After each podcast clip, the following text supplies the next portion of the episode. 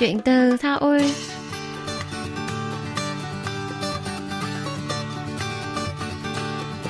Xin chào tất cả quý thính giả, tôi là Minh Phương và đây là chuyên mục Chuyện từ Seoul được phát sóng trên đài phát thanh quốc tế Hàn Quốc KBS World Radio. Khách mời của chúng ta hôm nay là bạn Nguyễn Thị Kiều Trinh, sinh năm 1991, hiện đang là phiên dịch viên tư pháp tại bộ phận ngoại vụ của một công ty luật tại Hàn Quốc. Công việc của Trinh là hỗ trợ thông dịch và kết nối người Việt với luật sư Hàn Quốc khi giải quyết những vụ án liên quan đến người Việt, trong đó chủ yếu là các vụ án hình sự. Trinh cũng là một trong những người Việt Nam đầu tiên được cấp chứng chỉ thông biên dịch viên tại tòa án.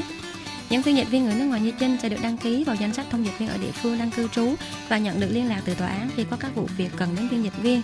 Mời quý vị cùng đến với phần trò chuyện với bạn Kiều Trinh.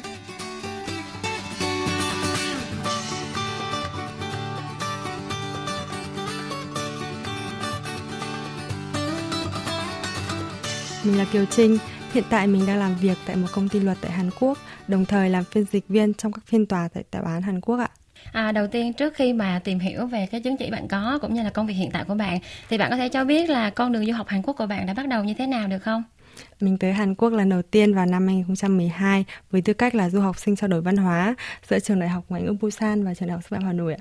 Vậy thì cơ duyên nào đưa bạn đến với vị trí làm việc tại công ty luật hiện tại? Dạ, vào đầu năm 2016 thì mình có thấy cái công ty hiện tại mình đang làm ấy là có tuyển người Việt Nam làm phiên dịch thì khi đó mình đang làm việc tại trường đại học Busung Si của Hàn Quốc ừ. thì khi đó có rất là nhiều vấn đề liên quan đến người Việt Nam tại Hàn Quốc thì mình vừa làm phiên dịch viên tại trường vừa hỗ trợ các bạn du học sinh người Việt Nam tại trường luôn.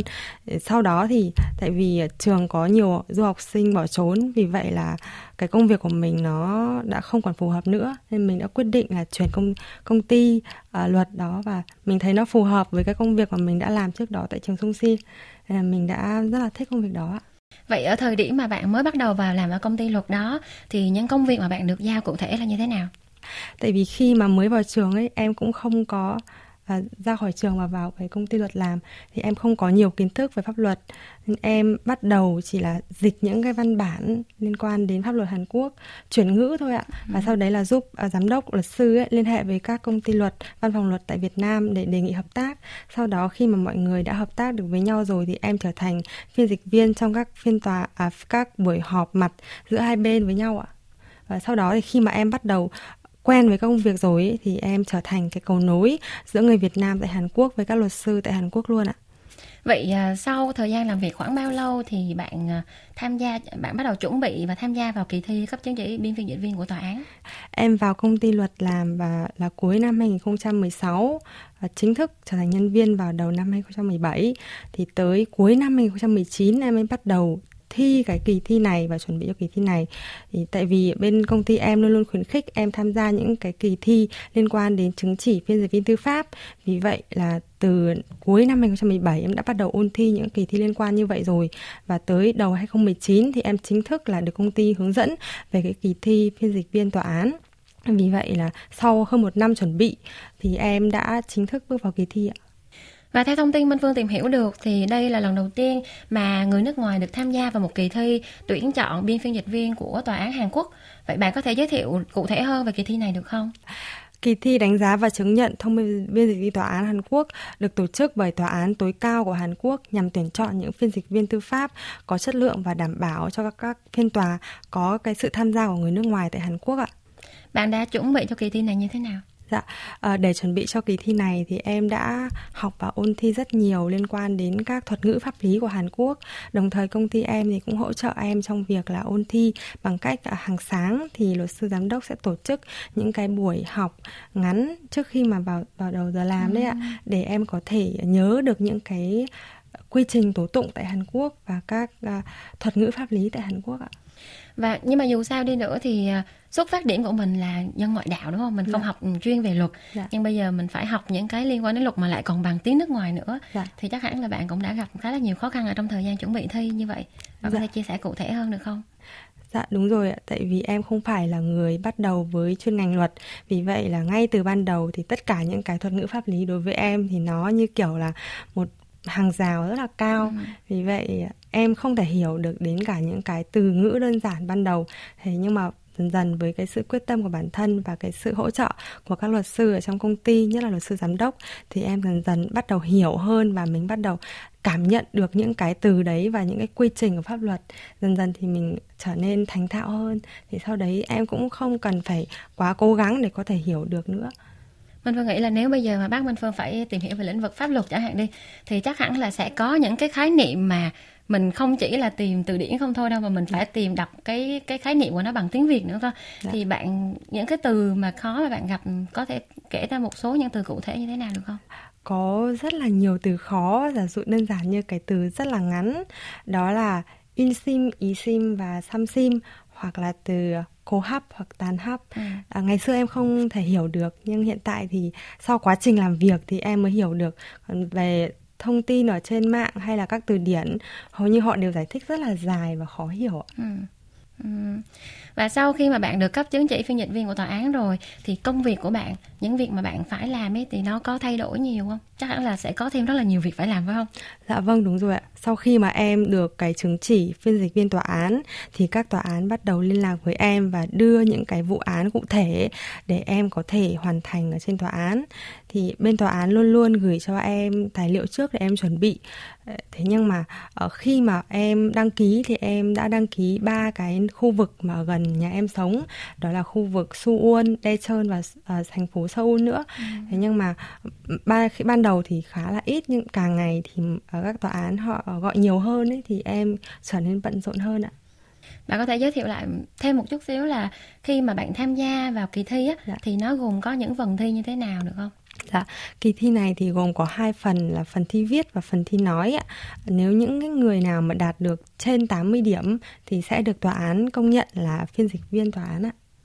Vậy bạn có lời khuyên nào dành cho những bạn Việt Nam mà cũng đang có ý định là sẽ thi chứng chỉ phiên dịch viên tòa án giống như bạn được không? Dạ, hiện nay thì em được biết có rất là nhiều các bạn du học sinh Việt Nam hoặc là những người Việt Nam đang sinh sống tại Hàn Quốc quan tâm những cái chứng chỉ liên quan đến phiên dịch viên tư pháp và phiên dịch viên tòa án. Thì để à, học được những cái này, trước hết là mọi người cần phải giỏi tiếng Hàn trước đã. Tại vì trước đây là em đã có topic 6 tuy nhiên em luôn luôn cảm thấy nó quá khó với mình khi mà tiếp cận đến các thuật ngữ pháp lý. Vì vậy mọi người cần phải thành thục tiếng Hàn để có thể hiểu được phần giải thích của các ngôn ngữ đó. Sau đó là mọi người có thể tìm hiểu trên các sách báo liên quan đến pháp luật, hoặc là mọi người có thể à, xem phim hoặc là ừ. mọi người có thể tới tòa án để dự thính trong các phiên tòa à mình có thể đến đấy tham gia dự thính Dạ vâng đúng rồi. Hiện tại tất cả các tòa án họ đều mở cho mọi người để vào dự thính. Tuy nhiên mọi người cần phải tuân thủ các quy trình liên quan đến an ninh và các à, trật tự của tòa án thì à, người ta sẽ cho mình vào xem thôi ạ.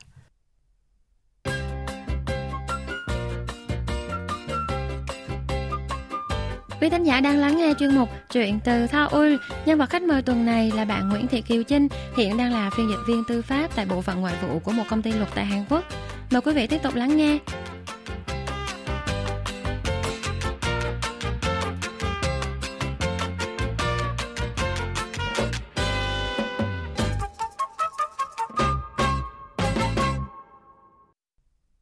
Bây giờ quay đến ờ, quay trở lại với công việc hiện tại của bạn nha. Dạ. Thì ờ, có không biết là có một cái thống kê cụ thể nào về dạ. số lượng ờ, số liệu người Việt Nam dạ. mà gọi là tội phạm Việt Nam tại Hàn Quốc thì chúng ta có cái thống kê nào cụ thể không hả bạn? À, bên Bộ Tư pháp Hàn Quốc hàng năm thì đều có những cái số liệu thống kê liên quan đến tội phạm người nước ngoài và trong đó có người Việt Nam thì theo cái thống kê mới nhất năm 2019 của Bộ Tư pháp Hàn Quốc thì hiện tại à, tội phạm người Việt Nam năm 2019 tổng cộng là 2.255 người. Ừ. Riêng trong năm 2019 thôi. Riêng trong năm 2019 ạ. Ừ. Nhiều hơn là mình nghĩ thì phải. Vâng, vâng, em cũng thấy bất ngờ và bạn có thể chia sẻ là công ty của bạn theo như mình mới biết là phụ trách ờ, đa phần là các vụ án về hình sự dạ. vậy thì những vụ án hình sự mà liên quan đến tội phạm người Việt Nam tại Hàn Quốc thì nó thường diễn ra ở những cái tội phạm như thế nào Dạ, tội phạm người Việt Nam tại Hàn Quốc thì rất là đa dạng mà chủ yếu là liên quan đến tội phạm giao thông này, à, tội phạm liên quan đến ma túy, bạo hành, à, tội phạm liên quan đến à, đánh bạc, ừ. à, đấy và những cái tội phạm mà khác như kiểu làm giả giấy tờ làm giả chứng minh thư làm giả bằng giấy lái xe Đấy. đơn cử là uh, người Việt Nam mình thường là muốn có bằng bằng lái xe Hàn Quốc một cách nhanh nhất và dễ nhất vì vậy mọi người sẽ thường là làm giả cái bằng lái xe từ Việt Nam để mang sang Hàn Quốc đổi lấy bằng lái xe của Hàn Quốc ạ. Tức là làm giả bằng lái xe quốc tế ở Việt Nam đúng không? Làm giả bằng lái xe ở Việt Nam đấy ạ. À, và vậy cụ thể hơn về lĩnh vực à, về tội phạm giao thông ấy dạ. như bạn chia sẻ thì có phải là liên quan đến việc là lái xe khi mà uống rượu bia hay là vâng người Việt Nam mình đa phần là thuộc cái trường hợp là uống rượu lái xe thì à, khi mà người Việt Nam mình ở Việt Nam ấy có một cái tư tưởng là uống rượu lái xe ở Việt Nam vẫn sẽ được cảnh sát châm trước. Tuy ừ. nhiên ở Hàn Quốc đó mà là một cái tội bị xử phạt rất nặng. Vì vậy là chính cái người mà vi phạm đến lúc mà bị cảnh sát thông báo về cái cái khung hình phạt của mình thì mọi người đều rất là bất ngờ. Vậy còn những tội phạm liên quan đến ma túy thì nó nhiều ở mức độ nào và cái mức độ nghiêm trọng nó đến mức nào? Em ngày xưa khi mà làm một du học sinh thì em không bao giờ nghĩ tới là người Việt Nam mình ở bên này lại có thể vi phạm liên quan đến ma túy nhiều như vậy. Nhưng mà khi mà bắt đầu vào công ty luật làm thì em đã vỡ lẽ ra rất là nhiều điều. Đấy thì chủ yếu người Việt Nam ở bên này nhiều nhất là sử dụng ma túy và ừ. sau đấy là buôn bán ma túy tại Hàn Quốc. Thế nhưng mà để có thể có ma túy để buôn bán thì sẽ có một đường dây nhập khẩu ma túy từ Việt Nam hoặc từ nước ngoài vào Hàn Quốc ạ. Rất đa dạng chị ạ. Có thể là cả là ma túy đá, cần sa, người Việt Nam mình hay gọi là cỏ ừ. và kẹo, ke và cả những cái uh, ma túy tổng hợp nữa và có một thông tin nữa là chẳng hạn như có một số bang ở Mỹ thì có những cái là được chấp nhận hợp pháp dạ. hoặc là ở Việt Nam và ở Hàn Quốc thì dạ. sẽ có những tiêu chuẩn khác nhau, Đúng phân loại khác nhau. Dạ, vâng. Thì bạn có thể chia sẻ là cái loại nào là loại mà ở Việt Nam mọi người đang nghĩ là bình thường, không ừ, sao, dạ. nhưng mà ở Hàn Quốc thì nó là một cái được xem là một chất cấm. Dạ. Uh, có nhiều loại ma túy ở Hàn Quốc mà pháp luật Hàn Quốc không cho phép và xử phạt khá nặng nhưng mà ở Việt Nam hoặc là một số nước khác họ công nhận hoặc là chưa có đưa vào danh sách những chất cấm ừ.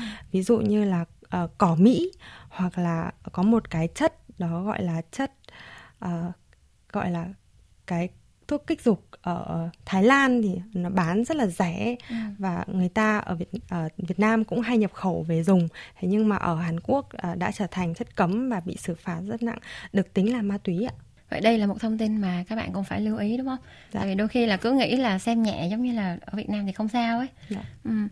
bạn có thể chia sẻ là trong quá trình bạn làm phiên dịch viên tại tòa án những cái vụ mà để lại cho bạn ấn tượng nhất là gì được không dạ Uh, em đã làm rất là nhiều những cái vụ uh, ở trên tòa án với tư cách là người phiên dịch thì uh, đa phần các vụ án đều mang lại cho em những cái ấn tượng riêng. Thế nhưng mà cái vụ án gần đây em đang làm đấy là của một anh người Việt Nam bất hợp pháp ở bên này.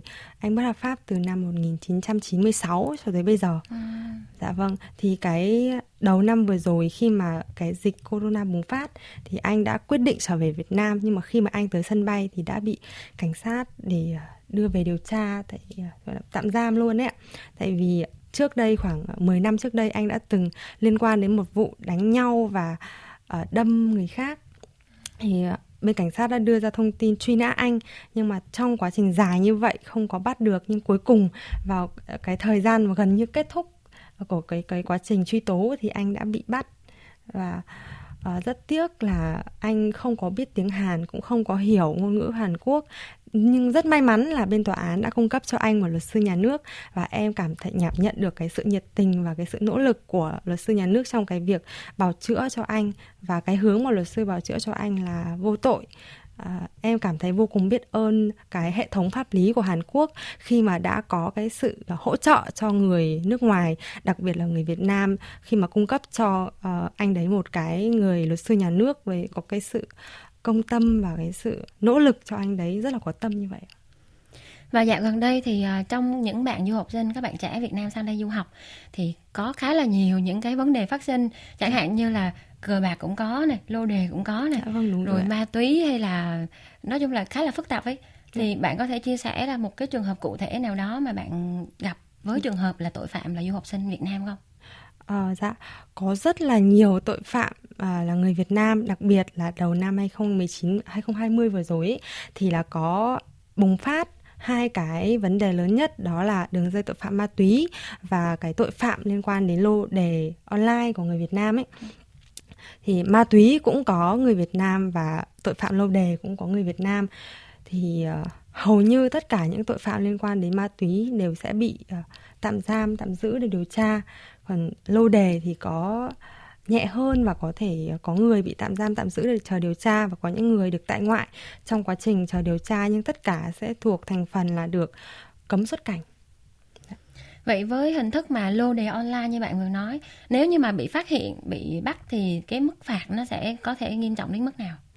Dạ, à, dĩ nhiên là mọi người ờ, đều sợ nhất đó là mình sẽ bị đi tù.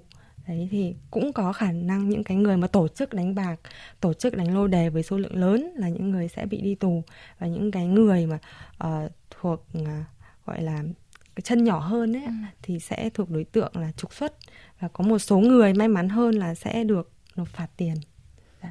còn nếu mà tội phạm về ma túy thì hình thức xử phạt sẽ là như thế nào dạ. Đa số tội phạm ma túy thì sẽ thuộc uh, đối tượng trở thành uh, bị án là đi tù. Đấy thì uh, rất may mắn là ở Hàn Quốc không có thi hành cái án tử hình. Ừ. À, và và đó là điều may mắn cho các uh, người Việt Nam khi mà có liên quan đến các vụ án ma túy.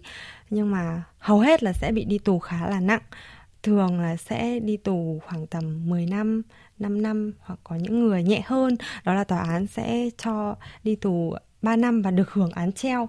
Thì khi mà được hưởng án treo như thế thì mọi người sẽ trở thành đối tượng được uh, bình thường thì sẽ là bị trục xuất. Thế nhưng trong ừ. trường hợp này thì sẽ là được trục xuất